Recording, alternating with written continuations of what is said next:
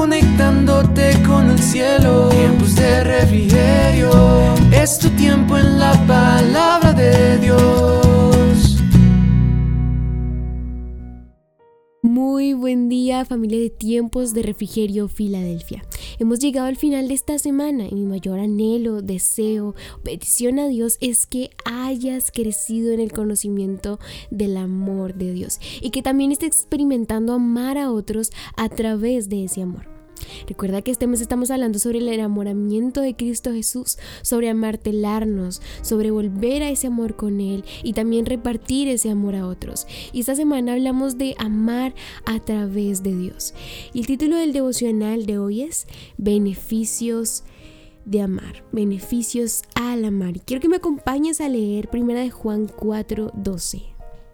Y dice, nadie jamás ha visto a Dios, pero si nos amamos unos a otros, Dios vive en nosotros y su amor llega a la máxima expresión en nosotros. Tal vez tú a veces te hayas hecho la pregunta, realmente yo no veo a Dios, yo cómo puedo saber que Él es real.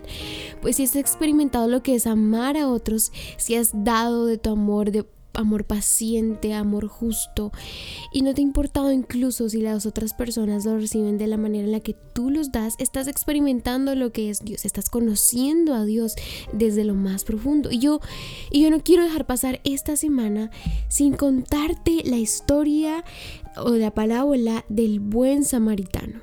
Y es que Dios nos pide que amemos, pero Él también tiene beneficios para nosotros al amar. Y con esto te digo que no solamente pienses en amar por el beneficio, sino que ama como Jesús lo hizo, sin esperar nada a cambio. Así que te, te pido que me acompañes a leer lo que, lo que dice en Lucas diez, veinticinco al treinta y siete. Y dice, el mandamiento más importante. Cierto día, un experto en la ley religiosa se levantó para probar a Jesús con la siguiente pregunta: Maestro, ¿qué debo hacer para heredar la vida eterna? Jesús contestó: ¿Qué dice la ley de Moisés? ¿Cómo la interpretas? El hombre contestó: Ama al Señor tu Dios con todo tu corazón, con toda tu alma, con toda tu fuerza y con toda tu mente, y ama a tu prójimo como a ti mismo. Correcto, le dijo Jesús, haz eso y vivirás. El hombre quería justificar sus acciones, entonces le preguntó a Jesús, ¿y quién es mi prójimo? Aquí viene. Jesús respondió con una historia. Un hombre judío bajaba de Jerusalén a Jericó y fue atacado por ladrones. Le quitaron la ropa, le pegaron y, le, y lo dejaron medio muerto al costado del camino. Un sacerdote pasó por allí de casualidad, pero cuando vio al hombre en el suelo, cruzó al otro lado del camino y siguió de largo.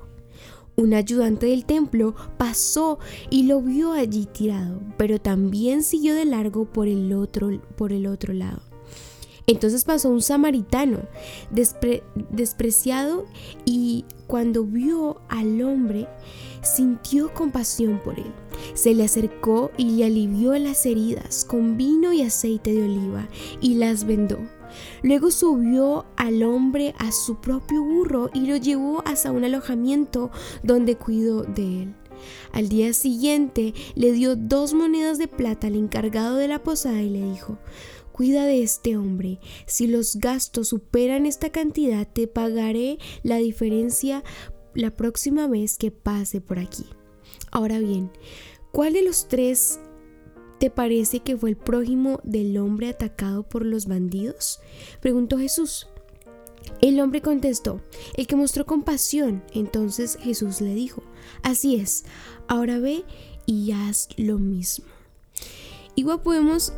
Podemos ver cómo esta parábola nos habla de lo que es realmente amar al prójimo, que eso no tiene que ver de culturas, de raíces, eh, pero sí tiene que ver con creencias. Tal vez Dios, Dios ha marcado en nuestra vida, ha puesto en nuestra vida que nosotros debemos amar a nuestros, a nuestros prójimos, amar a nuestros hermanos, pero ¿realmente lo hacemos? ¿O somos como aquellos sacerdotes, como aquellos que se ven cristianos, pero realmente no aman al prójimo y no están dispuestos a hacer todo por el prójimo?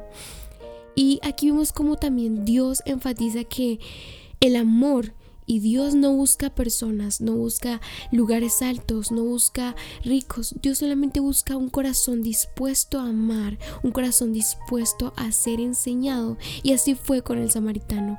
Ahora yo me imagino la recompensa que Dios le dio a este samaritano. Y ustedes podrían pensar, tal vez Dios lo ayudó en su trabajo, tal vez Dios lo ayudó con otra cosa, porque Dios no se queda con nada. Así que yo te invito a que esta semana que terminamos puedas reflexionar y pensar si realmente estás amando a tu prójimo. Y te invito también a, a volverte nuevamente a ese amor de Dios, porque no podremos amar al prójimo por nuestras propias fuerzas. Necesitamos de Dios para poder amar de los demás, a los demás. Así que te invito a orar junto a mí. Padre, gracias nuevamente por este tiempo, gracias por esta semana que fue tan constructiva para nuestra vida espiritual, Señor. Gracias, Señor, porque trajiste palabra viva, palabra edificante, palabra que, que llegó a nuestros corazones, Señor. Y gracias, gracias por mostrarnos lo que es amar al prójimo. Gracias porque nos enseñas lo que es tu amor y cómo debemos amar a través de ti, Señor, que tú eres amor, Padre. Te doy gracias, Espíritu Santo, por tu sacrificio, Señor. Gracias porque Que tú fuiste la, primer, la primera muestra de amor, y te pido que este fin de semana sea de mucha bendición. Lo entregamos en tus manos, en tu nombre, Jesús. Amén y amén. Recuerda nuevamente que la adoración, la alabanza y la oración son muy importantes para que vengan de la presencia de Dios tiempos de refrigerio para tu vida. También te invito a seguirnos en nuestras redes sociales, compartir, también dejarnos tus peticiones de oración. Nos puedes encontrar en todas las plataformas como arroba tiempos de refrigerio Filadelfia o T D R Filadelfia. Y recuerda que la que te habló fue Sarita Valentina. Ten un muy bendecido día y fin de semana. Conectándote con el cielo, tiempos de refrigerio, es tu tiempo en la palabra de Dios.